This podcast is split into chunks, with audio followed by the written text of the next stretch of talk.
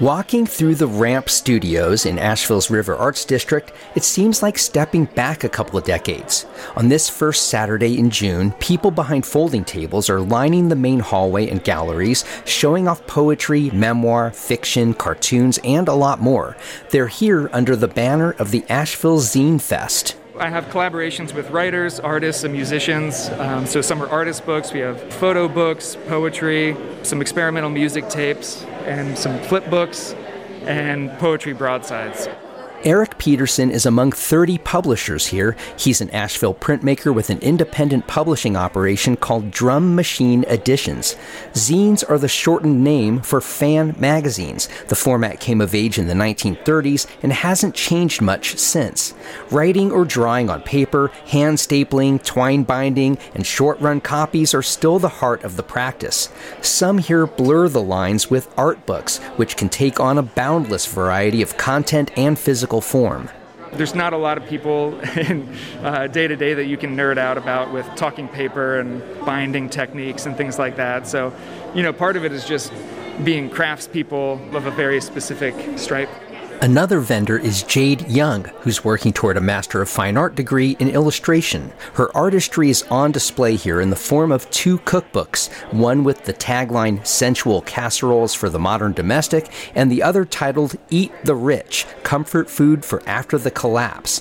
Both are printed on 8x11 sheets, folded in half, and stapled with things being digital, there's just definitely something more, I think, human about physically holding art that someone else has made. That the kind of new generation is really into this idea of kind of analog sharing of information. So there's definitely a much younger crowd, which I think is really awesome and is kind of what zines need. Eric Knisely is an illustrator specializing in a medium that can't be easily shown on a screen. He and several collaborators animate what are called exquisite corpses. Single sheets of cardstock run 16 feet long, and each illustrator takes turns creating elaborate ink drawings on foot wide stretches of it. And then at the end, about a year and a half later, you have this 16 foot unscrolling exquisite corpse. The price tag on each is $50. When suggested to Knisely that the audience for such a creation is perhaps a small niche, he readily agreed. People who want this will pay for it, and they're not overly concerned about the price.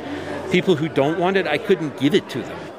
Many zine publishers take advantage of risograph printing. It's a fairly affordable format that feeds paper under a rotating ink drum and makes an impression through a stencil. This gives the printed paper a textured, handmade feel that doesn't come through simple photocopies. That's how Mel Mandel of Asheville printed her autobiographical illustrated zine titled Growing Down. She created it for her senior thesis at the UNC School of the Arts if one person picked up my zine and read it and resonated with it, I think that would be satisfaction for me. Like it's not important that like I sell 50 copies or I sell 100 copies. It's like I want people to make that connection. Jessica White and her husband founded this festival in 2016 and moved it around each year to different venues before finding the Ramp Studios. She and others talk about the communal nature of the festival, and in the age of tell all digital lives, White said younger people are drawn into this medium for its relative anonymity. I feel like making a zine is more of a safe space than making a website or a blog where here you have a book and you can be selective about where it goes, and it becomes a very much of a safe zone where people can be a little bit more vulnerable. And so you would probably hear stories that people would not feel comfortable putting out on the internet. White said she expects the festival to remain at the Ramp Studios and draw zine publishers from throughout the Southeast in 2023. I'm Matt Peiken, BPR News.